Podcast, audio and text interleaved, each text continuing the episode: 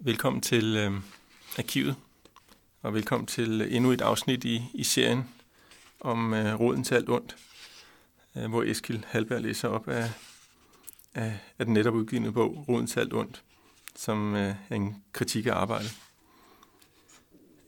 Vi er kommet til, øh, til tredje øh, kapitel, Arbejdssamfund som regeringsregime. Men øh, lige, øh, lige før du fortsætter, Eskild, med at læse op, så øh, vil jeg lige nævne, at, at, at udgangspunktet for det her, den her diskussion og det her øh, møde er egentlig to billeder, som, øh, som ligger på bordet bag ved Eskild. Og dels et træsnit af, lavet af Thomas på øh, Østergaard, som, øh, som beskriver en, en fyr, der er kollapset på sit øh, computertastatur, faldet søvn oven på computeren. Og så øh, ja, måske et billede af, hvordan hvordan vi oplever arbejdet i dag. Øh, en sådan langsom kollaps øh, over tastaturet. Og så har vi så i forlængelse af det, Thomas og jeg, øh, fået lov til at låne et maleri, et ret stort maleri af Folmer Benson, som øh, beskrev øh, arbejdet i, eller han var en kunstner, der beskrev arbejdsforholdene i, under industrialismen. Øh, og det ligger så her ved siden af øh, Thomas' lille træsnit, så ligger det her store maleri, hvor som er et billede, det hedder billede, eller det hedder en baggård på Vesterbro, og det er fra 1965, hvor man faktisk ikke ser særlig mange arbejdere, men man ser en masse øh, af de mennesker, som øh, er med til at reproducere arbejdet. Der er børnefamilier, der er, er gamle mennesker, der er øh, børn, der leger, øh, og der er også nogle arbejdere på vej hjem fra arbejde. Øh, men det er egentlig udgangspunktet for den her diskussion, og det er også hvad Thomas jeg har snakket om, øh, har jo været meget det, hvor man repræsenterer arbejdet. Og det ligger egentlig også, synes jeg, i Eskils tekst. Egentlig, hvad er det for nogle historier, vi fortæller om? Hvad er det for nogle billeder, vi, vi skaber, når vi skal beskrive, hvad det er for nogle arbejdsforhold, vi lever under? Øhm, så, så udgangspunktet her er billedet, og jeg synes egentlig også, at, at der er et billede i, øhm, i Eskils bog. Så det er ikke, det er ligesom, først var billedet, og så kom, kom teksten. Øhm, ja, vi er øh, fire her i dag, og, øh, og nu læser Eskild tredje kapitel op, og så har vi en diskussion bagefter. Ja, tak. og jeg kan måske sige, at vi har læst øh, kapitel 1 og indledningen til at starte med, og så sidste gang læste vi kapitel 2, som var handlede måske mere om arbejde og værdi og sådan noget arbejde-kapital-relationen, kunne vi måske sige. Og det her kapitel 3, det hedder så Arbejdssamfundet som regeringsregime. Og øh, det starter med et citat, og det er på engelsk, og det lyder sådan her.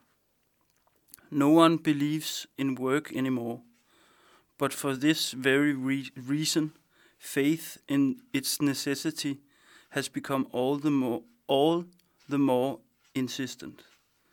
The political now dominates the economy. What is ultimately at stake is no longer the extraction of surplus value, but control. But control. Citat slut. Og det er fra tidsskriftet Tikkun. Arbejde er en politisk institution. Arbejde er en måde at styre distributionen af magt og ressourcer i samfundet arbejdets institutioner af sejlivet og forsøger at ordne hele samfundslivet. Arbejdssamfundet determinerer på den ene side næsten alle samfundsbærende institutioner, således at arbejdet er den primære menneskelige aktivitet. Men på den anden side er arbejdssamfundet i en krise, der viser sig i åbenlyse absurditeter. Samfundet må forsvares mod arbejdsløshed og dogenskab.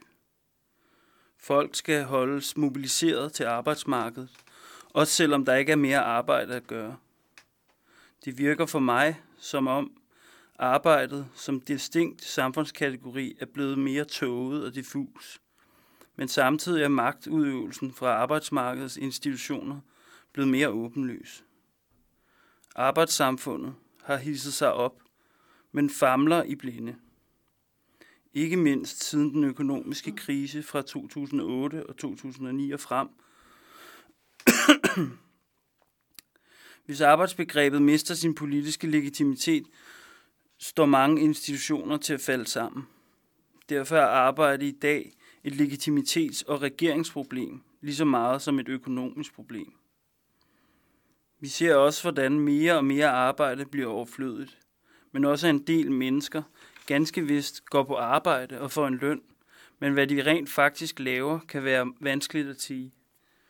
Det er meget uigennemskueligt, hvad sammenhængen er mellem tid, lønnen og arbejdets nytte. det tomme arbejde. Produktiviteten i Danmark og resten af verden har været stærkt stigende set i, i et længere historisk perspektiv i det 20. og starten af det 21. århundrede. Men dette har ikke været årsag til faldende arbejdstid.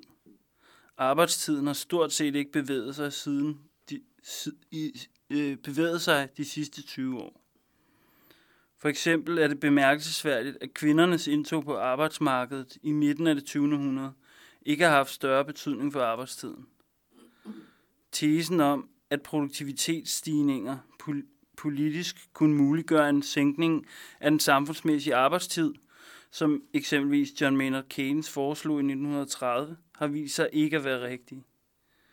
De seneste år har diskussionen om robotter, der overtager arbejdet fra menneskene, spillet en vis rolle. Og nogle er der, nogle er der også optimistiske, hvad angår sænkningen af arbejdstiden. Men kigger man historisk på det, er der ikke umiddelbart noget, der tyder på, at øget produktivitet autom- og automatiseringer fører mere fritid med sig. Men hvorfor er det sådan? Forskning peger på, at vi i nogle brancher bruger op mod to timer om dagen på ikke arbejdsrelevante opgaver. Det kan være privat kommunikation med venner og familie gennem e-mails, Facebook og chatprogrammer. Men vi køber også ind på nettet, sover, ser porno, laver lektier, ryger smøger og meget andet. Nogle af aktiviteterne kan ses som små former for modstand, hvor arbejdere tager noget af deres stjålne tid tilbage. Men det største del af aktiviteterne skyldes, at der ikke er arbejdsopgaver nok. Folk ved, folk ved ikke, hvad de skal lave, når de er på arbejde. Avisen The Guardian kunne i 2016 berette om en spansk ingeniør og embedsmand, der ikke havde været på arbejde i over seks år. Ingen havde opdaget noget, og han havde modtaget løn i hele perioden. Det var først, da han skulle hyldes for mange års tro tjeneste, at ledelsen opdagede, at han ikke havde mødt på kontoret i årvis. Studier fra USA, Tyskland, Storbritannien og Singapore viser, at kontor, kontoransatte bruger mellem halvanden og tre en halv time om dagen på tomt arbejde. Svenske studier viser, viste i 2007, at der på Migrationsværket og Luftfartsværket i Sverige var medarbejdere, der brugte op mod 40 minutter, 40 timer om måneden på ikke arbejdsrelevant internetsurfing. Især var internetporno meget populært i arbejdstiden. Selve arbejdsopgavernes indhold kan også have meningsløs karakter. Flere og flere arbejdsopgaver er ligegyldige og handler ofte blot om at registrere og kontrollere andres arbejde. Tænk på universiteterne som eksempel på denne meningsløshed. Her bruger forskere indimellem mere tid på at søge midler til deres forskning, end på selve forskningen. Et andet eksempel er pædagoger, der udfylder skemaer i stedet for at passe på børn. Men også skolelærer, sygeplejersker og andre professioner lider under kontroltyranniet. I Danmark har vi blandt andet kendt denne diskussion som djøfiseringen. Dette har været et forsøg på at identificere en gruppe i den, arbejds, i den arbejdende befolkning, som i særlig grad udfører overflødige opgaver, og som til med påfører andre denne meningsløshed. Djøfferne laver ikke andet end kontrol og overvågning af andres arbejde. Store dele af arbejdsopgaverne blandt embedsmænd HR-afdelinger, mellemlederarbejde osv. er tomt arbejde eller uproduktivt arbejde. Det er en meget lille eller helt uvæsentlig del af værdiskabelsen i økonomien. Det tomme arbejde er derfor arbejde, der helt eller delvis har mistet sin værdi. Det gør ikke nogen forskel, om det bliver gjort eller ej. og dem, der udfører arbejdsopgaverne, ved ikke selv, hvorfor, hvorfor det skal gøres, eller hvad deres udførte arbejdsopgaver overhovedet skal bruges til. Stress kommer ikke kun af lange, lange arbejdsdage og hårdt arbejdspres. Det kommer lige så vel af meningsløs organisation, hvor arbejdsopgaver ikke giver mening, og hvor arbejde er forbundet med uigennemskuelighed, ventetid og tomt arbejde. Det virker kontraintuitivt, at der skulle findes tomt arbejde på moderne arbejdspladser i et konkurrencesamfund. Ikke desto mindre viser undersøgelser, hvorfor det, hvorfor det tomme arbejde findes, og hvorfor det faktisk er så om, omfangsrigt, som tilfældet er. Det meste tomme arbejde findes blandt højtuddannede ansatte, typisk i kontormiljøer. Højtuddannedes arbejdsopgaver er ofte meget komplekse, og de ansatte er typisk ansat til meget specifikke opgaver, som chefer ikke kender til i detaljer. Derfor har, derfor har højtuddannede det privilegie, at de ofte er de eneste, der ved, hvor lang tid en arbejdsopgave tager. Ledelsen kan derfor ikke regulere den ansattes tid, og de kan derfor spille tiden med private anlægner ved sin computer gennem e-mails og sociale medier i stedet for at arbejde. Faktisk taler man i managementteorien om patologiske tilfælde af bore-out, en sammentrækning af boredom, altså kedsomhed, og burnout, udbrændthed. Altså tilfælde af folk, der går ned med stress og udbrændthed på grund af kedsomhed og mangel på mening i arbejdet. Det kan være svært for medarbejdere at gå til chefen, fordi der ikke er nok at lave. Chefen tager det ofte som en kritik af organisationen. Samtidig kan det være imod ansattes interesser at afsløre, at man ikke har noget at lave. Og selv hvis ansatte siger det til den overordnede, kan løsningen typisk blive, at de bliver tildelt fuldstændig meningsløse arbejdsopgaver for at udfylde arbejdstiden, eller simpelthen bliver fyret eller skåret i løn. På den måde kan tom, tomt arbejde finde sted mange steder i det skjulte, selvom mange ofte opfatter arbejdspladser som rationelle og højeffektive. Mere og mere arbejder i dag arbejde, der forsøger at gennemtvinge, ny, gennemtvinge nye ledelsesteknikker, afrapportering, skemaer og kontrolfunktioner. Mange virksomheder og institutioner kalder disse opgaver for organisationsudvikling. Effekterne er omdiskuteret, men arbejdspladserne er blevet genstand for en myriade af viden om organisering af, hvordan man kan få mennesker til at arbejde mere, bedre, længere, kortere og mere effektivt. Mange arbejdere bruger meget tid på at gå til møder i forskellige afdelinger, skrive e-mails om ligegyldigheder eller gennemføre omrokeringer og nye organisationsformer, der ikke har nogen nævneværdig effekt. Tendensen findes i mange brancher, men er nok mest udbredt blandt arbejde, der foregår på kontorer, og hvor tiden ofte bruges for en computerskærm. Det afgørende er, hvilken om, hvilket omfang arbejdsopgaverne kan gennemskues, og hvorfor de udføres. Vi sælger ikke længere vores arbejdskraft, men vores tid. Det er mindre væsentligt, om vi er produktive.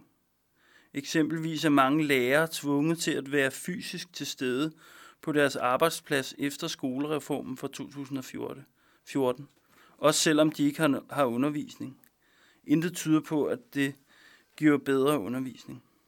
Det vigtigste er, at vi er til stede der, hvor der skal arbejdes. Meget af denne kontrol fungerer ved at stjæle folks tid. Arbejde og opkvalificering tager i stigende grad form af aktiveret opbevaring af mennesker, af en masse mennesker, der grundlæggende er blevet overflødige og derfor potentielt set udgør en regering, et regeringsproblem.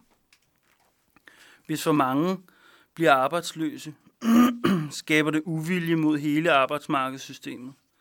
Derfor har de forskellige institutioner og interesseorganisationer ikke interesse i at ophæve det tomme arbejde. Man kunne forestille sig, at mange tusind mennesker ville stå uden arbejde. Det kan vores samfund og arbejdsmarkedssystem slet ikke håndtere. Derfor er det tomme arbejde en funktion af opmagasinering og aktivering af mennesker, der ikke reelt laver noget værdiskabende. Nogle jobs består i at grave et hul for at fylde det igen. Unødvendigt arbejde. Alle politiske partier og alle organisationer, der har interesse i arbejdsmarkedet og organisationen af arbejdet, opfatter arbejdet som nødvendigt. Der er politisk konsensus om, at arbejdsløshed er et problem, og næsten alle vil gerne skabe nye arbejdspladser, som det hedder. Nye, ar- nye arbejdspladser er blevet et politisk mål i sig selv. Den tilsyneladende nødvendighed af arbejde tager i hvert fald to former. På den ene side en apokalyptisk økonomisme, der frygter arbejdsløshed og øgede offentlige udgifter til overførsler. Det opfattes af mange som katastrofalt med for høj arbejdsløshed, fordi det er for dyrt for statskassen og hæmmer væksten. Også selvom der er mange sektorer, der kritiseres for at være overflødige. Samfundet går i stå eller bryder sammen, hvis folk ikke går på arbejde, siges det. På den, på den anden side er arbejde en individuel nødvendighed for det enkelte menneske, der snarere handler om at kunne at det kun er gennem arbejde, at man kan tjene penge til livets ophold. Det er overvejende kun gennem arbejde, at vi har adgang til almindelige forbrugsgoder. Og selvom nogen lever på overførselsindkomst, skal de i arbejde, så de kan forbruge yderligere. Nødvendigheden findes både i den enkeltes behov for daglige fornødenheder, og samtidig er den, er den politiske offentlighed til febrilsk optaget af, at arbejdsløsheden skal være lav på grund af samfundsøkonomiske hensyn. De politiske institutioners frygt for arbejdsløshed og øgede udgifter til overførsel har medført et opskruet tempo i opkvalificeringsforsøg af lavt uddannede til et arbejdsmarked, der er permanent omskifteligt. Måske foregår der simpelthen en overuddannelse af befolkningen, der skyldes, at man ikke ellers ved, hvor man skal gøre disse mennesker. Jeg får den tanke, at uddannelse måske er blevet en form for, øh, måske er blevet en måde at opbevare mennesker på, man ellers ikke ved, hvad man skal sætte til. Uddannelserne bliver hele tiden skåret ned, samtidig med at politiske kræfter vil have flere og flere mennesker på universitetet. Uddannelsens indhold spiller en mindre rolle, udover at den skal være erhvervsrettet, og alle skal bestå eksamener og få karakterbeviser. Et andet eksempel på, det, på den politiske frygt for, at folk bliver parkeret på offentlig forsørgelse, som det hedder, er den måde, man tvinger mennesker i arbejdsprøvning, virksomhedspraktik, aktivering og forskellige former for tvangsarbejde. Selvom der reelt ikke er behov for mere arbejdskraft, opfinder politikere og embedsmænd arbejde løsredet for nogen form for mening, hverken for samfundet eller for den arbejdende. For eksempel skal, skal nogle arbejdsløse kontanthjælpsmodtagere i Danmark klippe hæk for deres kontanthjælp. Ikke fordi det, der, ikke fordi det har et formål, men for, for at holde mennesker beskæftiget, aktiveret. Arbejdet er så overflødigt, at der netop ikke er nogen an, anlægsgardner ansat til jobbet. Arbejdspladsen er opfundet til lejligheden.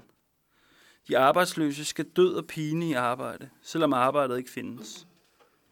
Den apokalyptiske politiske virkelighed ser ud til at fortsætte. Ingen tror længere på løgnehistorien fra nullerne om mangel på arbejdskraft og afviklingen af arbejdets nødvendighed virker irreversibel. Arbejdet handler derfor i dag i høj grad om, moralsk, om en moralsk fordring om, at dogenskab og ledigang skal undgås for enhver pris. Arbejde er blevet et modsætningsfyldt magtfelt af forskellige normer, regulering, administrative ordner og opretholdelse af forskellige institutioner. Om arbejdet er værdifuldt for individ eller samfund, spiller mindre rolle. Det, det arbejdet i dag skaber, er, er i høj grad serviceydelsen kontrol. Et arbejde kan betragtes som værdifuldt, alene fordi arbejdets opgave er at kontrollere andre. Kontrol er blevet en vare, netop fordi der ikke længere er brug for alle de ledige. De sidder i stigende grad og kontrollerer hinanden. Jeg har til med hørt om flere eksempler på, at arbejdsløse simpelthen bliver ansat som sagsbehandlere i jobcentret, hvor de kort forinden har været tilknyttet som arbejdsløse. De flyttes blot om på den anden side af skrivebordet. Måske endda i en ulønnet praktikordning eller løntilskudsstilling. løntilskudsstilling. Vi er formelt set frit stillet i forhold til arbejdet, fordi kontrakten om arbejde indgås formelt gennem en lønaftale. På den måde kan man lade være med at indgå kontrakt med en arbejdsgiver og slippe for arbejde. Reelt er det dog svært at få et ordentligt liv uden at ville arbejde. Boligpriser, forbrugs, forbrugerpriser, fritidsaktiviteter osv. er alt sammen vanskeligt at få til at hænge sammen uden at stå til rådighed for arbejdsmarkedet. Arbejdslivet er den eneste kraft, der holder sammen på samfundet. Det er derfor alle samfundsmæssige konflikter bliver forsøgt løst ved at integrere det utilpassede på arbejdsmarkedet. Hvad enten det er psykisk sygdom, politisk utilfredshed, stigmatisering eller generel eksklusion, er svaret altid det samme. Folk skal i arbejde. Ads, adspredelse og ferie er blevet til restitution. Husarbejde er reproduktion, er, er reproduktion af arbejdskraften. Uddannelse er opkvalificering af arbejdskraften. Og social politik er reduceret til arbejdsmarkedspolitik. Samfundet er blevet en stor social fabrik, fordi arbejdsrelationerne ikke længere er begrænset til arbejdspladsen, men er blevet helt, hele samfundets totalitet. Folk helt, helt uden for arbejdsmarkedet er helt eller delvist forvist fra samfundslivet og lever et helt usynligt liv. Der er derfor ingen reelle alternativ, alternativer til et liv i arbejdsstyrken. Det virker, det virker på mig, som om de politiske tiltag bliver stadig mere forhastede, og politikere og embedsmænd ser stadig mere fortvivlet ud, fordi ingen af de kontrol- og magtformer, som forsøges implementeret, egentlig har greb om udviklingen. De seneste fem år er 92.000 mennesker ifølge tænketanken Severe blevet overflødige på det danske arbejdsmarked på grund af automatiseringer og udviklingen vil fortsætte. Kontrol- og ledelsesforanstaltningerne, der forsøger at håndtere disse overflødige mennesker, har travlt med at følge med. Et af magtmidlerne er forsøget på at oprette arbejdspladser uden værdifuldt indhold, hvor folk skal aktiveres eller udøve kontrol og, re- og regering over andre arbejdende eller arbejdsløse. Arbejdsmarkedet og dets politiske system er i krise. Men i stedet for at det bliver anledning til genovervejelse af de grundlæggende normer, af de grundlæggende normer og forestillinger, intensiveres magtudøvelsen over både arbejdere og arbejdsløse. Magtudøvelsen tager i stigende grad til, og intet tyder på, at der vil blive løsnet op i den krampagtige, men samtidig stadig mere aggressive arbejdsmarkedstvang. Det arbejdende menneske. En del af arbejdsmarkedets krise bliver forsøgt løst gennem selvledelsesregimer. Vi opfordres til at opfinde vores egen mening med arbejdet. For nyligt er det blevet politisk opportunt at foreslå, at vi til med skal skabe vores egne jobs, som det hedder. Vi skal engagere os i det, vi laver.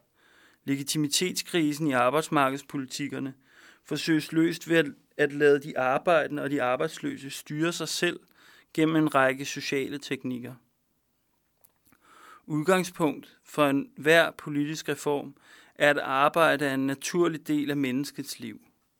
Mennesket er simpelthen et arbejdende dyr. Det er både liberale og socialister enige om. Den påstand gentages hver eneste dag. Ikke mindst på venstrefløjen har det, det arbejdende menneske i godsøjne været en bredt accepteret idé. Det er godt og helt naturligt, at mennesket arbejder. En lang række politiske og administrative tiltag, hvor mennesker uden arbejde tvinges til at tage et job, tager ideologisk udgangspunkt i denne opfindelse. Borgerne er først fuldgyldige mennesker, der kan realisere sig selv, når de arbejder. Det påstår alle politiske partier, fra Liberale Alliance til Enhedslisten. I dag består mange jobs i at producere subjektivitet og identitet, eller måder at være menneske på. Det er et, forløb, det er et fortløbende slid for de politiske institutioner at producere og opretholde idealet om det arbejdende menneske. Vi skal påtage os vores arbejdsfunktioner som en identitet, som selve livets kerne. Store dele af produktionen er i dag ikke produktionen af produkter eller serviceydelser, men snarere produktionen af identitets- og subjektformer, der skal gøre det meningsgivende at arbejde og opmuntre os til mere arbejde. Det er på forunderlig vis tvunget til, vi er på forunderlig vis tvunget til at være os selv på arbejde. Arbejdet er ikke længere en særskilt og isoleret del af livet. Arbejde er selve livet. Intet arbejde, intet liv. arbejde handler derfor især om magtrelationer, der skal produceres og reproduceres. I dag får vi i høj grad vores identitet gennem arbejdet. Møder vi en fremmed, er det ofte dennes relation til arbejdsmarkedet, der er det første, vi spørger til. Man ser således, hvordan folk med svag tilknytning til arbejdsmarkedet lider af mangel på anerkendelse og dårligt selvværd, men vender til stadighed deres svar fra et negativt til et positivt. Jeg, jeg er jobsøgende. Jeg vil gerne inkluderes i arbejdsstyrken. Eftersom samfundets sammenhængskraft og sociale liv næsten udelukkende defineres gennem arbejdet, findes et hav af incitamenter, der, skal for, der forsøger at holde socialiteten sammen gennem arbejdslivet. Vi både lokkes og piskes til at arbejde. Folk, der allerede arbejder, skal arbejde mere. Folk, der ikke har arbejde, skal i gang. Skattepolitik, sikkerhedspolitik, integrationspolitik, sundhedspolitik og uddannelsespolitik er alle bundet op på arbejdsmarkedet og incitamentstrukturer. Vi skal være raske, så vi kan arbejde. Vi skal uddanne os, så vi kan arbejde. Vi skal undgå kriminalitet gennem integration på arbejdsmarkedet. Arbejdsmarkedet som for samfundsmæssig institution skal råde bod på snart sagt alle samfundets problemer. Det paradoxale er, at vi i dag bliver stresset og depressive af at gå på arbejde. Men vi bliver, men vi bliver faktisk også stresset og depressive af ikke at have et arbejde. Begge dele skyldes, at øh, skyldes et utal af psykologiske, sociale, økonomiske og politiske magtteknikker, der enten gennem pisken eller guleroden skal få folk i arbejde. Valget står mellem at være i arbejde, eller i hvert fald være til rådighed for det, eller social eksklusion og marginalisering. Selvom store dele af arbejdet er overflødet. Nu skal jeg lige have en tår her.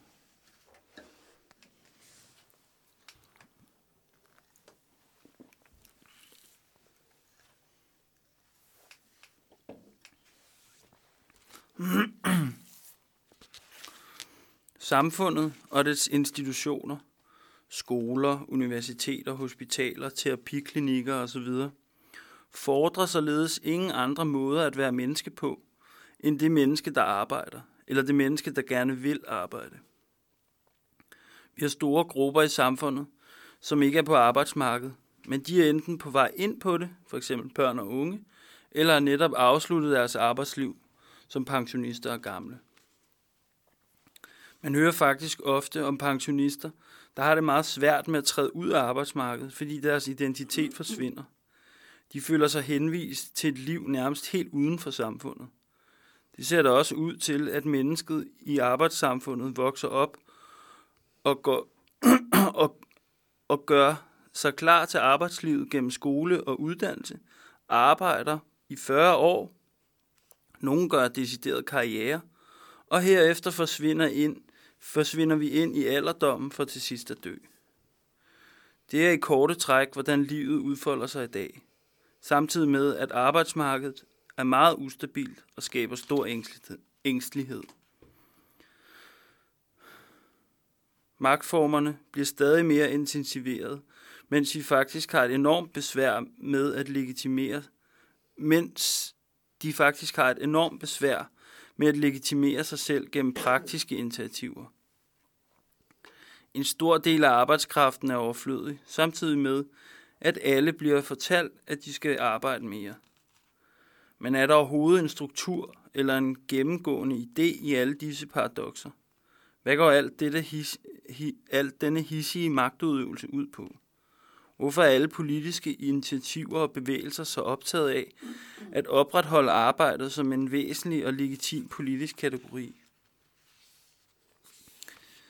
Aktiveringssamfundet Begrebet aktivering kender vi bedst fra den del af arbejdsmarkedspolitikken, der angår arbejdsløse. De teknikker, der bruges til at styre og bestemme og beherske de arbejdsløse, er ganske udtalte med dette ord. Folk skal aktiveres, de skal bevæge sig og være mobiliseret i arbejde eller i jagten på et arbejde. Selv dem, der ikke findes arbejde til. Selv dem, der slet ikke kan arbejde, skal i, skal i såkaldt jobprøvning, hvilket har ført til vanvittige eksempler på syge, der kun kunne arbejde ganske få minutter ad gangen, hvorefter de måtte ligge sig ned, ligge sig i deres medbragte seng midt på arbejdspladsen. Et eksempel, der viser en næsten sadistisk arbejdspolitik.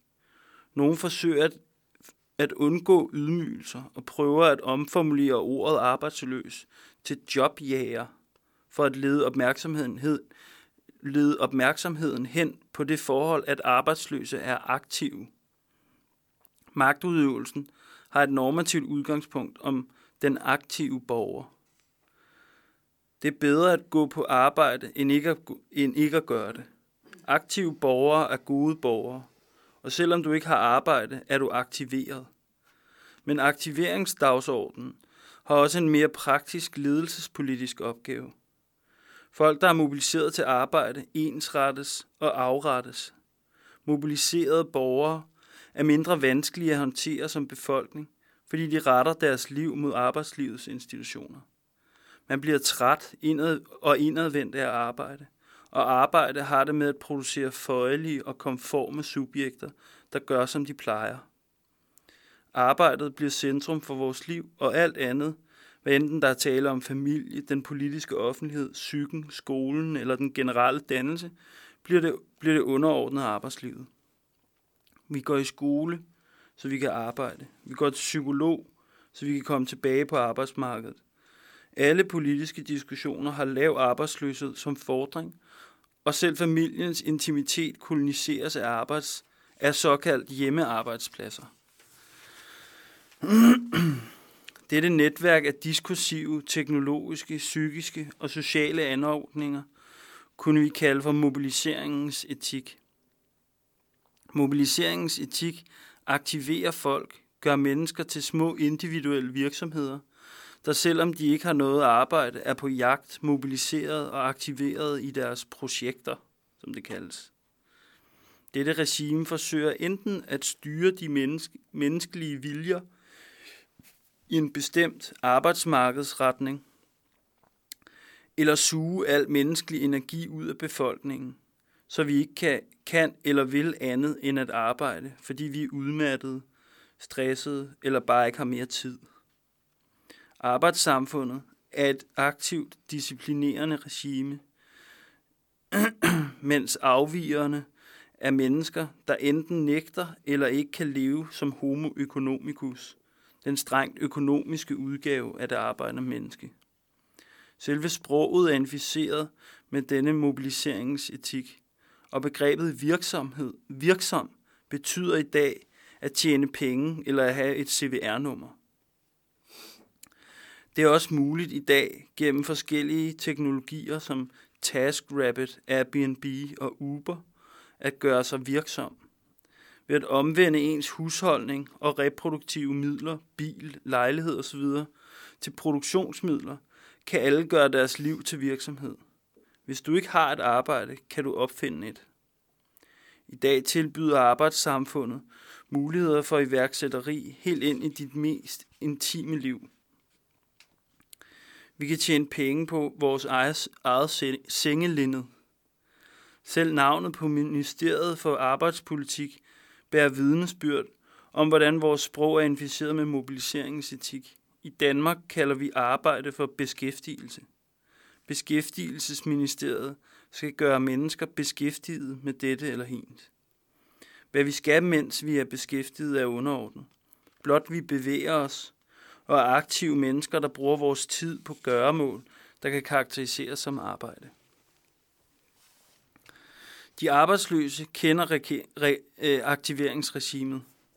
Arbejdsløse aktiveres med tvangsarbejde og kurser, der handler om, hvordan arbejdsløse kan konkurrere mod hinanden i et gladiator-lignende spil. Det er alles kamp mod alle, hvor frygten for at blive langtidsledig eller helt ekskluderet af bagtæppet. Det er nemlig en myte, at frygt skaber stillstand. Faktisk skaber frygt aktivering og hastværk. Frygten for at blive arbejdsløs, eller frygten for ikke at kunne komme tilbage på arbejdsmarkedet og gøre karriere, bliver derfor et led i den måde, den arbejdende befolkning regeres på. Der er skabt et frygtsomt konkurrencemiljø, der ligner naturtilstanden, alles kamp mod alle. Frygtsomme mennesker er mere handlingsparate, hvad alle kurserne i jobcentrene i dag også handler om. Arbejdsløse skal aktiveres ud af deres selvforskyldte elendighed. De skal kæmpe sig ind på arbejdsmarkedet ved at skabe deres egne praktikpladser og usikre og midlertidige stillinger. Ringe rundt, dele visitkort ud, være anmæsende og i det hele taget nedværdige sig selv gennem handlingens kraft. Aktivering af kontrol gennem mobilisering. Aktiveringspolitik er derfor ikke et regime, der kun angår de arbejdsløse, men hele befolkningen.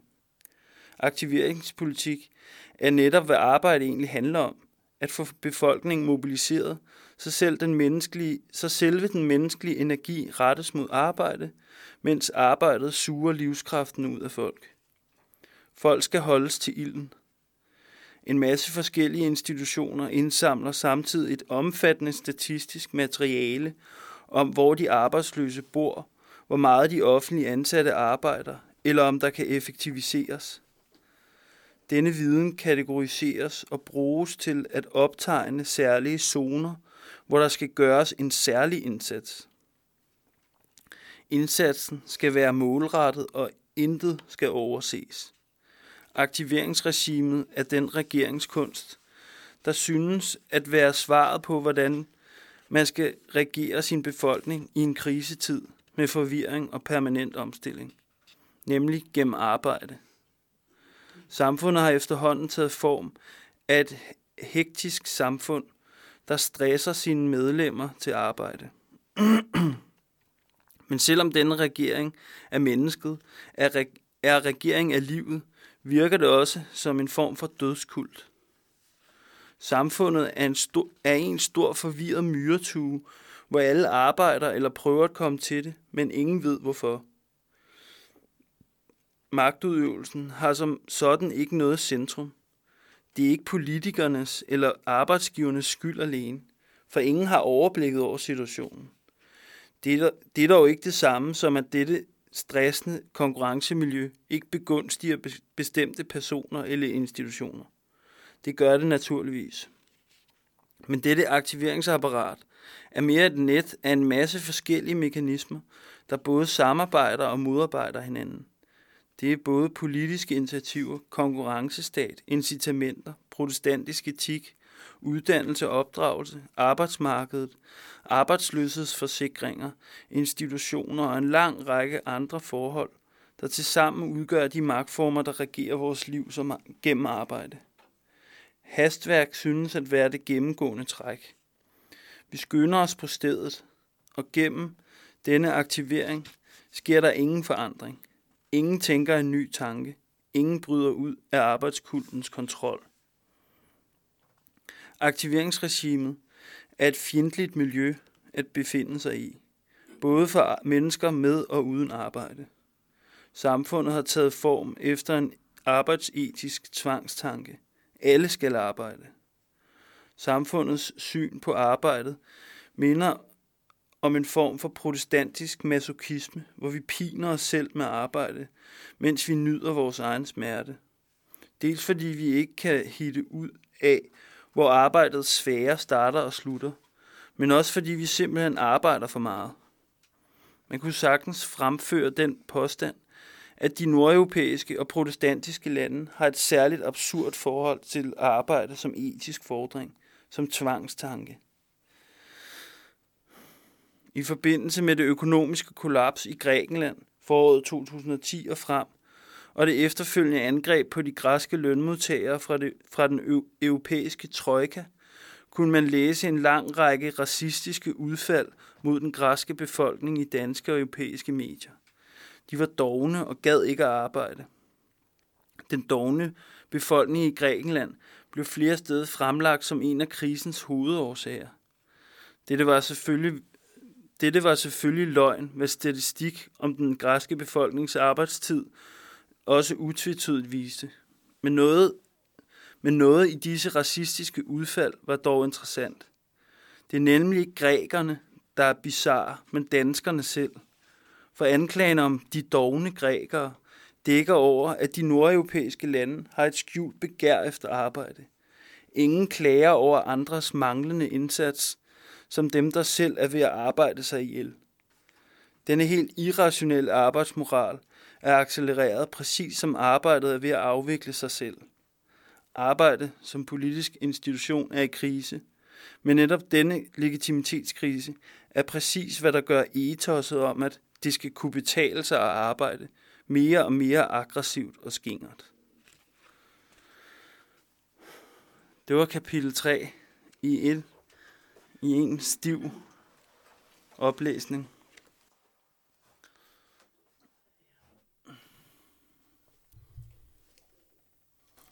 Ja, tak, Eskild. Hvad siger du så til borgerløn? Ja, det er sjovt. Det er blevet spurgt om en del gange. Altså, og jeg har det sådan meget blandet med borgerløn.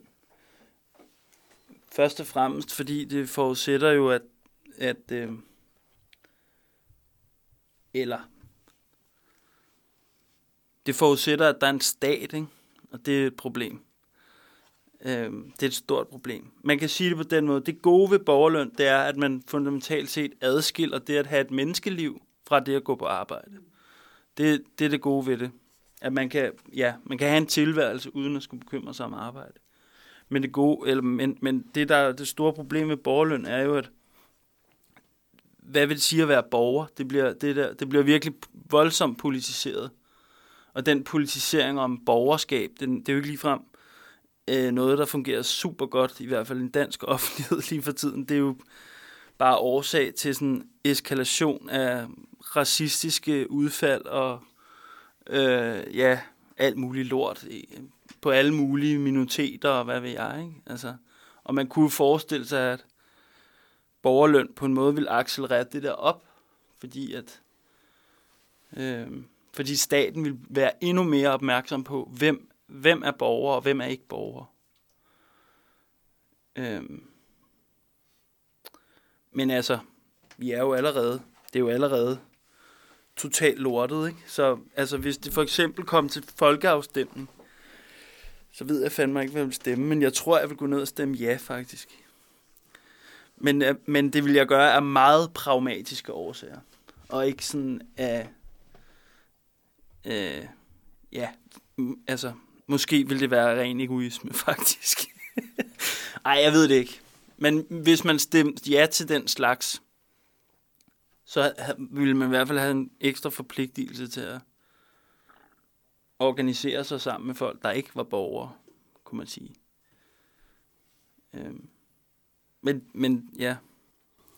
Men det er i hvert fald meget sjovt, øh, øh efter vi har øh, haft 20 års øh, sige, ideologi omkring, at vi skal produceres ud af krisen, at, øh, at vi ikke har råd til at have så mange arbejdsløse, vi har ikke råd til at efterlunden er blevet øh, sløjfet på den, øh, det grundlag, det vi ikke råd til, og nu snakker de ovenkøbet om, at pensionsalderen skal sættes op, som om, at der ikke er hænder nok øh, i hvad skal man sige, samfundets mm. økonomi, den produktion, som finder sted i, i forretningen Danmark. Men det er meget skægt. Samtidig med, at man snakker om forhøjet øh, pensionsalder, så er der også kommet øh, øh, stemmer, der, der snakker om borgerløn og nedsat arbejdstid. Ja. Og det, det finder jeg egentlig ret forvirrende. Ja. er det, er det simpelthen, altså det du fortæller i din øh, tekst er jo, at, øh, at det er et stort skuespil. Altså det er en konstruktion arbejdet af en, altså en form for kontrolmekanisme, øh, som ikke baserede sig på økonomi, som vi ellers, der ellers bliver gentaget igen og igen til os, at, at vi har ikke råd til at have arbejdsløs, vi har ikke råd til ikke at arbejde, vi har ikke råd til at have pensionister, der tager til Spanien og, og hygger sig. Men hvis man hører på alle arbejdsapologeterne, ikke? Sådan, ja, det er jo hele det politiske spektrum faktisk, ikke? Fagbevægelsen og arbejdsgiverne og sådan noget, ikke? Hvis man går deres argumenter efter sømne, så er argumentet grundlæggende, vi skal arbejde mere, så vi kan tjene flere penge, så vi kan få råd til mere arbejde. Altså, fordi det er hele tiden noget med at investere i arbejdspladser, eller altså alt det slid der, det skal så at sige bare om på den anden side. Altså, det er på en eller anden bare øh, en eller anden form for skuespil, ikke? Men det er ligesom den nødvendige arbejdsdeling i et samfund har fået en ekstra overbygning, der lige kører sig selv og kører løbst nu, ikke? og som i øvrigt altså, arbejder utrolig godt med alt det, der skete, der skete de sidste 20 år, ikke? Altså med den, øh, altså globaliseringen og så videre, og vi skal konkurrere, som du siger. Ikke? Og jeg vil så sige, at jeg vil helt klart stemme for borgerløn. Helt klart. Og jeg er en af dem, der i sin tid ikke længere man skulle være, være bekymret for ikke at være en, en borger. Men jeg tænker, det vil være for bedre mange liv. Og i sidste ende ville komme flere til god. Det tænker jeg. Og så tænker man mig ligesom, måske at tage en kamp ad gangen nogle gange, ikke? Jo, det kan sagtens være. Og jeg er heller ikke imod den der pragmatisme, altså egentlig. Altså, det, det synes jeg, ja. Jeg har i hvert fald svært at forestille mig, at det skulle være værre end nu. Ja. Jeg siger sådan. ja. Altså. Om ikke andet vil det også, altså er der det i borgerløn jo, at det, det er også sådan, hvad kan man sige, hvis man kan, hvis man forestiller sig som, som en eller anden form for ideologi, at det netop, det åbner en mulighed for, at, at vi kan organisere os, basically, ikke? Altså, altså at, øh, øh ja, mine politiske kammerater øh, ville sikkert godt kunne klare sig på en borgerløn, og hvis vi hvis vi slap for det der kontrol, som meget arbejde grundlæggende handler om, så vil vi, så vil vi få gode idéer. Altså. Ja, det tænker jeg også. Og, og, det, og det tror jeg også faktisk på en et eller andet måde, at det, øh, hvad kan man sige, det der regime godt ved. Ikke? Altså, det er grundlæggende det, mit kapitel også handler om. Altså, det der regime er ikke interesseret i, at vi kan slappe af, fordi så får vi gode idéer, og så laver vi lortet om, eller sådan, ikke? Jeg vil egentlig gerne høre om det tomme arbejde. Det har jeg aldrig rigtig hørt om før. Jeg har aldrig rigtig haft et kontort arbejde, så jeg ved jeg kender ikke til det tomme arbejde. Jeg arbejder i for offentlig, og jeg har været pædagog i mange år. Så jeg oplever det modsatte. Jeg oplever, at jeg har simpelthen ikke har tid til at lave mit arbejde. Jeg har ikke tid til at tage mig de mennesker, jeg skal, jeg skal tage mig af. Så ja, altså det, lyder, det lyder modsætningsfuldt i hvert fald. Tænker du, at det er øh, to sider af samme mønt? Eller eller, eller hvad? Jamen altså, begrebet er stødt på af en svensk sociolog, som hedder Roland Paulsen, som jeg har læst lidt for tiden. Og det vir- jeg, da første gang jeg tænkte på det, så tænkte jeg, at det der, det må være noget, arbejdsgiverne faktisk har fundet på, det der. Altså, og det, jeg var faktisk også meget bekymret om at, for at skrive om det i bogen, fordi at det, det potentielt jo kan blive sådan en form for stikker virksomhed, ikke? oh, ham der, han ser porno. Ja. Og det er, det er absolut ikke øh, pointen med det. Jeg synes øh, bare, at folk skal dagdrive, hvis de kan ja. på arbejdet. Ikke? Det er vigtigt at sige.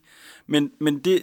Øh, men det, jeg synes, der er interessant med det tomme arbejde, det er, at det er et udtryk for, at arbejde ikke kun har noget med øh, penge og værdiskabelse og effektivitet og de her ting.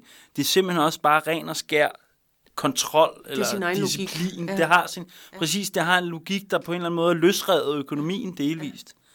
Så det kører sideordnet med det der, fordi det er jo også, altså, det er jo helt åbenlyst, også på min, min øh, det sted, hvor jeg arbejder lige for tiden, der er der også bare, der skal vi også bare lave mere og mere og mere og mere ja. på kortere og kortere tid, ikke? Øhm, så jeg tror, de der to ting sådan underligt følges ad på en eller anden måde. Ikke? Ja. Øhm, men jeg har været lidt interesseret i det, fordi at det netop på en eller anden måde også kan illustrere, at, at der på en måde er alt for meget arbejde. Ja. Altså som... Ja, og at, og at arbejde på en måde også sådan, øh, som begreb, eller som, som sådan kategori, som vigtig, som kapitalens kategori grundlæggende, ikke? Er en kategori, som også på en eller anden måde er ideologisk. Altså simpelthen, det, det er blændværk, eller sådan fetish, ikke? Altså, øh, og det, det skal man selvfølgelig sige, uden at forklejne, at arbejde også er udbytning, og alt det, du nævner, det der med, at ja, ja, arbejdsdeling, og at man ikke kan nå det der, man, man, for, man, øh, man øh, for at vide, man skal. Altså, man kan ikke nå at gøre det ordentligt og sådan noget, ikke? Spare og sådan noget, så videre, så videre. Men øh, jeg tror, at man må differentiere lidt mellem arbejde, øh, når man snakker om arbejde på den her måde. Øh, jeg tror egentlig, at, at det er mere sådan, hvad skal man sige, privilegerede arbejdere, øh, som har tomt arbejde. Det er måske dem, hvad skal man sige, mellemledere, dem, som har nogen under sig, øh, og som måske selvfølgelig igen bliver kontrolleret af deres ledere, men alligevel, der er mere plads til at, at gå, hvad skal man sige, tælle papirerne igen, eller sidde og kigge på lidt porno imellem det. Øhm, fordi samtidig, det snakker vi også om sidste gang, da vi snakkede om sådan reproduktivt arbejde. Jo mere og mere dele af vores liv bliver jo lavet om til arbejde.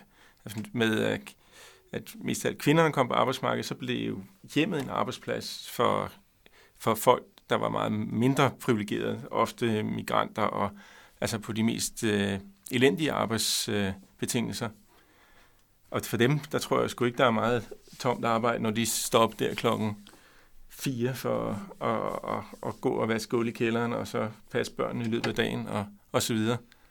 Øhm, så, så, så det må ligesom, det må lægge sig i nogle lag, øh, og hvor forholdene nogle steder er altså, trøstesløse, altså hvor man heller ikke, der ikke er nogen social mobilitet, for at du ligesom kan komme op i hierarkiet. Du kommer til at vaske det gulv hver dag i hele dit liv. Øhm, og, det, og, og den slags arbejde kommer der mere og mere og mere af. Altså i og med netop, at, øh, at andre folk skal have lov til at gå på arbejde. Så kan de ikke arbejde i hjemmet. Jamen, det er helt rigtigt. Det tænker jeg også er vigtigt at huske, huske på, at der er et eller andet form for, øh, ja, hvad skal vi kalde det, altså, der er også noget med klasse her på en eller anden måde, ikke? Der er, der er nogen, der har det privilegie, privilegie at, øh, altså, at være så specialiseret for eksempel, at man at chefen faktisk ikke ved noget om, hvordan man programmerer et eller andet, hvad ved jeg, datasystem eller et eller andet. Og så kan man bare, altså, ja, være på Facebook eller et eller andet, ikke? Øhm. Det har der også hørt på sådan nogle håndværkerarbejdspladser, større arbejdspladser, hvor de har lavet en akkord, du skal sætte de her vinduer i på, øh, på en måned, og så er de færdige efter 14 dage, og så går de og, og hygger. Ja. Øh, og det er altså, altså, altså, og stadigvæk få løn. Og det, det er måske netop i sådan nogle strukturer, det er måske lettere at, og, øhm, ja, det er jo som en gammel dag kaldes snyde på vægten, ikke? Altså at, at score lidt øh, øh, tid til sig selv. Ja, det der, det tænker jeg, det der eksempel, det er jo bare, det er jo bare god gammeldags arbejderkamp, ikke? Altså simpelthen organisere sig på en måde og lave nogle tricks, så man kan få mere ud af arbejdsgiveren, end hvad arbejdsgiveren tror, han ligesom havde. Altså, det er da noget vigtig viden. Det skal man da dele med, med, med de andre øh, murer, eller hvem det er, der håndværker, der sætter vinduer i, ikke? Uden at, uden at afsløre det for, for arbejdsgiveren. Det er da, det synes jeg er virkelig glædeligt, ikke? At, man, at man har lavet en god deal på en eller anden måde. Ikke? En god pragmatisk strategi til sådan at prøve at få arbejdet sådan på afstand, eller sådan, ikke? hvis man kan det der. Og at de der, de der, øh, de der eksempler er der også, er der flere af. Jeg hørte også, øh, for nogle år siden var der sådan en, øh, var der en eller anden form for skandale over, at der var en eller anden, et eller andet medie, der havde afsløret, at jeg tror, det var nogle daginstitutioner, hvor man havde det, man kaldte en øvdag, som var sådan en, som var sådan en dag, som, hvor man ikke var helt syg, men hvor man bare var sådan, jeg gider fucking ikke på arbejde i dag. Og så havde man ligesom en, øh, en, en, hvad skal vi sige, usagt aftale om, at det skulle okay. Så ringer du ned og siger, at jeg har en øvedag. Og så, men det kom jo så til offentlighedens kendskab. Og de første øh, fagforeningen gjorde, det var at skælde ud på, de, på sine øh, medlemmer. Og det var det, altså... Det det, det, det sagde for mig noget om, at, hvor, hvor, hvor, øh, ja, hvor upolitisk i virkeligheden fagforeningerne er på det der område. De er enormt lojale over for arbejdsmarkedet. Eller netop politiske. Ja, ja, det kan man så også sige. Altså, men, men de fører en anden politik, simpelthen. Ikke? Altså, de var bare ikke på arbejdstagernes side, da, da det desværre blev afsløret, at der var nogen, der prøvede at arbejde mindre. Altså. Det synes jeg er et, endnu et eksempel, som minder lidt om det der med akkorden. Ikke? At, at, men de der, altså, hvad kan man sige, man skal faktisk passe på med at skrive for meget om de der teknikker, fordi når de bliver opdaget, så, så kommer arbejdsgiveren og slår ned på det. Så det skal man faktisk, vi skal hjælpe hinanden med at opfinde de der strategier og sådan, øh, dele dem, men øh, vi skal ikke sidde og snakke om dem i radioen, for eksempel. Tænker eller sådan. men du oplever ikke, der er sådan en øvedag, eller der er plads til at trække vejret? Nej, bestemt ikke. Bestemt ikke. Jeg sidder og, og, og taler med nogle venner i dag. Jeg har dårligt nok ret til at have børnenes første sygedag. Øh, det, er, det tilstræber man, men hvis det ikke kan lade sig gøre, så skal jeg komme på arbejde. Selvom bare mit barn er syg. Sådan er det. Det er, ja. Men er det ikke din ret at have børnets, barnets første arbejdsdag? Det er ikke en, en, en ret, jeg har. Det er noget, arbejdsgiveren skal tilstræbe sig på at give mig, men jeg har ikke ret til det. Ja. Så det har, det har jeg bestemt ikke, nej. Og jeg kan heller ikke øh, have øh, fri til, hvis for eksempel ens ægtefælle bliver syg øh, og skal på hospitalet, og sådan, det, har, det har man ikke ret til. Man skal simpelthen øh, her. Men har du, altså så, så det er jo sådan en gammel øh, tanke, der dukker op i mig nu. Ja. Så tænker jeg, hvor er tillidsmanden? Er der, har du en fagforening, der, der kan hjælpe dig med de her ting? Øh, det er, det, her, det, er, det er overenskomsten. Det er den overenskomst, der har lavet aftaler om det er, ja, sådan er det. Så kan man så sige, at hvis tillidsrepræsentanten skulle minde noget andet, så skulle tillidsrepræsentanten stå i modsætning til overenskomsten. Det er de sjældent, af min erfaring. Så, og, og, og jeg synes, vi har masser at lave. Det synes jeg. Jeg synes, det er sådan noget med, at øh, man ikke har tid til at ud og tisse, og man har ikke har tid til, til at tage sig det, man skal tage sig af. Og det er fra man kommer til man går. Så sådan noget med lige at lige trække vejret 5 minutter eller 10 minutter, for man skal lige kigge lidt porno på nettet, det kender jeg ikke rigtig noget til. det gør jeg nok ikke. Jamen, det er jo en god pointe, at ja. det er nogle specifikke brancher, ja. det der, det, tænker jeg. det, der, det der finder sted. Ikke? Det, det er helt klart. Jeg, jeg var ude at holde, for lang tid siden var ude at holde et foredrag, hvor jeg også nævnte det her to, det tomme arbejde. For, i, det var i en fagforening faktisk. Ja. Hvor der også var en fra øh, HK, som organiserer netop sosu-hjælp. Nej, hvad hedder det? Hedder det HK? Øh, nej, huk, nej, det må være FOA. For, ja. FOA, der organiserer altså, sosu-hjælper. Ja. ja. Altså sådan, og de blev virkelig vrede, da jeg begyndte at nævne det her med Tom Akker, fordi der kunne man virkelig mærke, det, det, det altså, det er, og det er jeg helt med på, at det er, sådan, det er lidt kontroversielt, og, og, og pointen er virkelig ikke at lave stikkervirksomhed. Det er virkelig imod. Altså, jeg synes, det er helt fint det, der er pointen, det er, at der også er noget af det tomme arbejde, som simpelthen også er der, altså, af tvangsårsager. Ja, ja. Ikke? Det er altså, et billede på, på, på hvordan, altså, hvad for, nogle, hvad for en måde, vi tænker ja, arbejde på, ikke? Ja, og det præcis, også findes. Ikke? Præcis, og også blandt, op, i, blandt folk, der har arbejdsløs. Ikke? Ja. Altså, de, de der øh, aktiveringsprogrammer, folk bliver sat på, det er jo simpelthen øh, afskyeligt. Ikke? Altså, det, og, og det er klart, der er et eller andet system og et eller andet apparat, der sådan, men nogle gange, nogle, nogle, når jeg hører nogle gange om de der, øh, sådan, både i medierne og sådan, også blandt mine venner, der går arbejdsløse indimellem, det er næsten sadistisk. Altså, det er næsten sådan, at man tænker, altså, hvad, hvad, hvad fanden er din sagsbehandler? Altså, hvad, hvad, hvad, hvad foregår der? Men de har sikkert også nogen ovenfra, der sidder og kigger dem over skulderen, og nogle datasystemer, der siger, hvor mange de skal have i arbejde per et eller andet og sådan noget pis. Men i virkeligheden, jeg tænker, at, at der mangler sådan noget oprør i det små.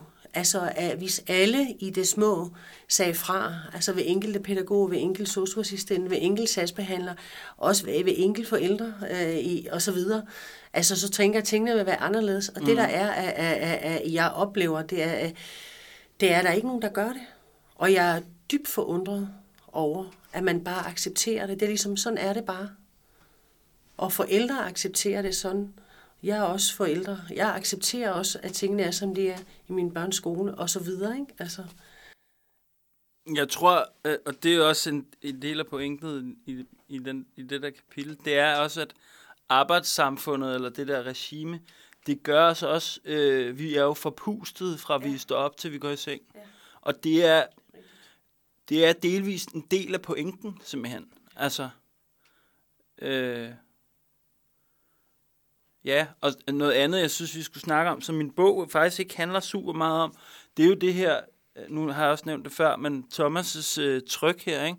det der med, at, at grænserne for arbejde faktisk også er opløst, og det er selvfølgelig også noget, der er knyttet til særlige brancher måske, men det synes jeg også er meget spændende egentlig, altså at, at øh, hvad ved jeg, øh, fantasi og hygiejne og fitness og øh, hvad ved jeg, al, alle mulige ting, øh, det at læse en bog eller, et eller andet, lige pludselig kan blive genstand for sådan, mm. altså at det er sådan, øh, som noget, der sådan blandt andet foregår i sådan det, man kunne kalde sådan den kreative del af arbejdsmarkedet, eller hvad skal vi kalde det, et eller andet, ikke? Indlevelse er også blevet en del af det, hvad skal man sige, mest lusede arbejde. Altså når du er på Starbucks og køber din kaffe, så er de jo, hvad hedder du? Og, og altså alt den empati, der ligesom flyder over disken, altså øh, som jeg tit helst vil være fri for at sige, jeg skal bare have min kaffe, men det er jo også en del af arbejdet, og de kan også risikere at blive fyret, hvis de ikke smiler til, øh, til kunderne i den sammenhæng. Så på den måde, så hvad skal man sige, følelseslivet er også sat, sat i sving. Ja, og der kan man også, man kan også sige der, at altså, der sker et, der, jeg er i hvert fald forvirret omkring det her med, altså, man kan ikke sige, at fattigrøvene, det er dem, der har det arbejde, hvor, som er helt ad, hvor, hvor arbejde og, hvad skal vi kalde det, liv er helt adskilt. Det kan man ikke sige længere, fordi der findes netop også noget, sådan noget luset, øh, ja, sådan noget service-agtigt, øh, øh, kaffe over disken-agtige jobs, hvor man skal smile og se godt ud, og det ene og det andet, sådan alt det der, ikke? Så man kan ikke længere adskille, det er klart, hvad det er for nogle øh, typer øh, disciplin og kontrol, som hvilke typer brancher.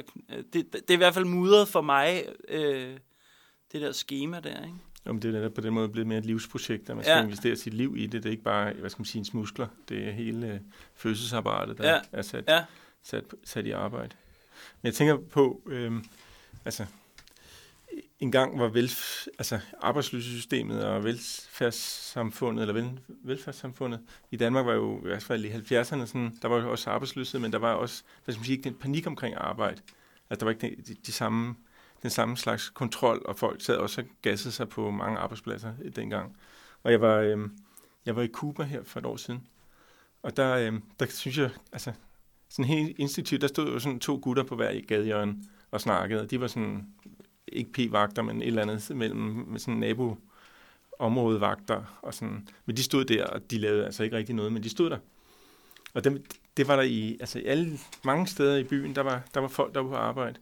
Og så også inden, øh, nu er jeg inde og arbejde i sådan nogle arkiver, så var jeg så også på besøg inde i sådan nogle ministerier. Og så var der sådan en dag, der var øh, øh, elafbrydelse, eller sådan strømsvigt. Og det, det, sagde, det kommer til at vare hele dagen. Og så sad jeg der, og så, jeg kan jo ikke tale spansk, men jeg fik lige snakket med sådan en, en, en betjent fyr, der sad og passede på det der ministerie. Så spurgte han, øh, øh, så, så, så har du jo ikke mere lavet, fik jeg ligesom forklaret. Så, så gjorde han sådan ligesom ud med, slog ud med hænderne. Og så sagde han, så kan du da også bare gå hjem. Og så sagde han, nej, nej, nej, nej, nej. Det var, altså, han skulle være på sin arbejdsplads. Så øh, det var nok. Men øh, selvom det helt åbenlyst ikke havde nogen funktion, så, så skulle han alligevel være der.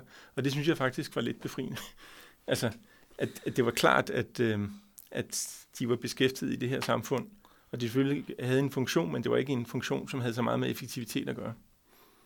Altså, og de kunne så også tjene penge sikkert til deres familie derhjemme på den måde. Og sådan synes jeg også, det så ud før neoliberalismen rigtig blomstrede op, hvor effektivitet og produktivitet blev sådan en afgørende, sådan et afgørende argument. Men så kan du jo sige, at de blev også betinget af det her arbejde i det her socialistiske samfund, at de skulle stå op og stryge deres skjorte og, og se ud, pænt ud som en betjent. Men der var et eller andet afslappende, eller hvad skal man sige, ikke neurotisk øh, ved det, som jeg synes var Ja. Øh, altså som havde hvad skal jeg sige, fungerede på en positiv måde. Arbejdet var på en eller anden måde tomt for den, men, men de gik der for at tjene deres penge, og så kunne de også hygge sig med vennerne der, øh, men bare de skulle ligesom sad på deres pind. Ja, og sådan en der historie, sådan, hvis man fortæller den, så øh, sådan her i Danmark, eller hvad skal vi sige, i, Nord, i Nordeuropa eller et eller andet, ikke? så griner folk. Ha, ha, ha. Cuba, mand, og de er nogle dogendidrikker, og se der, hvad det socialistiske samfund har frembragt, sådan nogen, der ikke laver noget og sådan noget, ikke?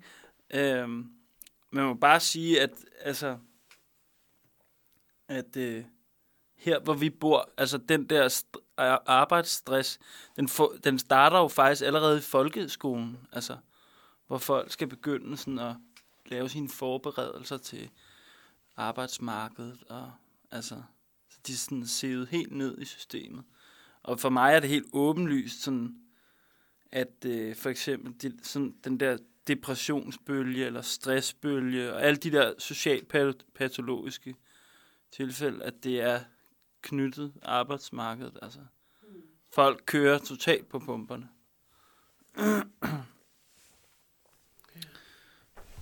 Er du så meget syg? Om jeg er meget syg? Ja, melder du syg? Ja, jeg har været syg nogle gange, og jeg tænker også helt klart, at det er, fordi jeg er presset. Og jeg har også sådan et arbejde, hvor jeg ikke kan komme på arbejde, og så bare være en halv dag. Det kan jeg ikke. Jeg kan ikke bare sådan trække mig lidt tilbage, og sådan bare arbejde halvdelen for eksempel, eller kun skifte blæ på tre børn, eller, og de andre må passe sig selv. Ikke? Altså, der, der skal man være på hele tiden. Man kan ikke, øh, altså, man skal være på. Så det betyder så også, at der er nok også er en højere sygefravær. Altså både for mig, men sådan generelt, tænker jeg, blandt folk, der arbejder med andre mennesker. Og, og din arbejdsgiver tæller selvfølgelig dagene. Altså, det, Ja, det er klart. Der er, der er nogle teknikker. Københavns Kommune har nogle bestemte teknikker for det. Hvis man har været syg mere end, jeg tror det er 15 dage på et år, så bliver man indkaldt til nogle samtaler. Og så skal man forklare, hvorfor, hvordan og hvorledes, og har man det godt nok, og så videre. Ikke? Men det er i overensstemmelse med overenskomsten også. Ikke? Det er ja, i aftalen med fagforeningen også. Er det sådan, man gør? men så må Eskils beskrivelse af arbejdet også, altså, hvad skal man sige, så er du den tunge ende, på den måde, at det regime virkelig tager dit øh, liv og din krop Ja. og, og holder fast i den, men det, Ja. den det synes identitet, du synes, du får i det arbejde, er ikke så øh, givende, eller... Altså ikke for mig, men der er mange, der har det. og Jeg genkender helt klart øh, den der søgende identitet igennem arbejdet. Øh, det er ikke lige sådan, min identitet hænger sammen, men jeg kan mærke, at det er en, der forsøges fremmed.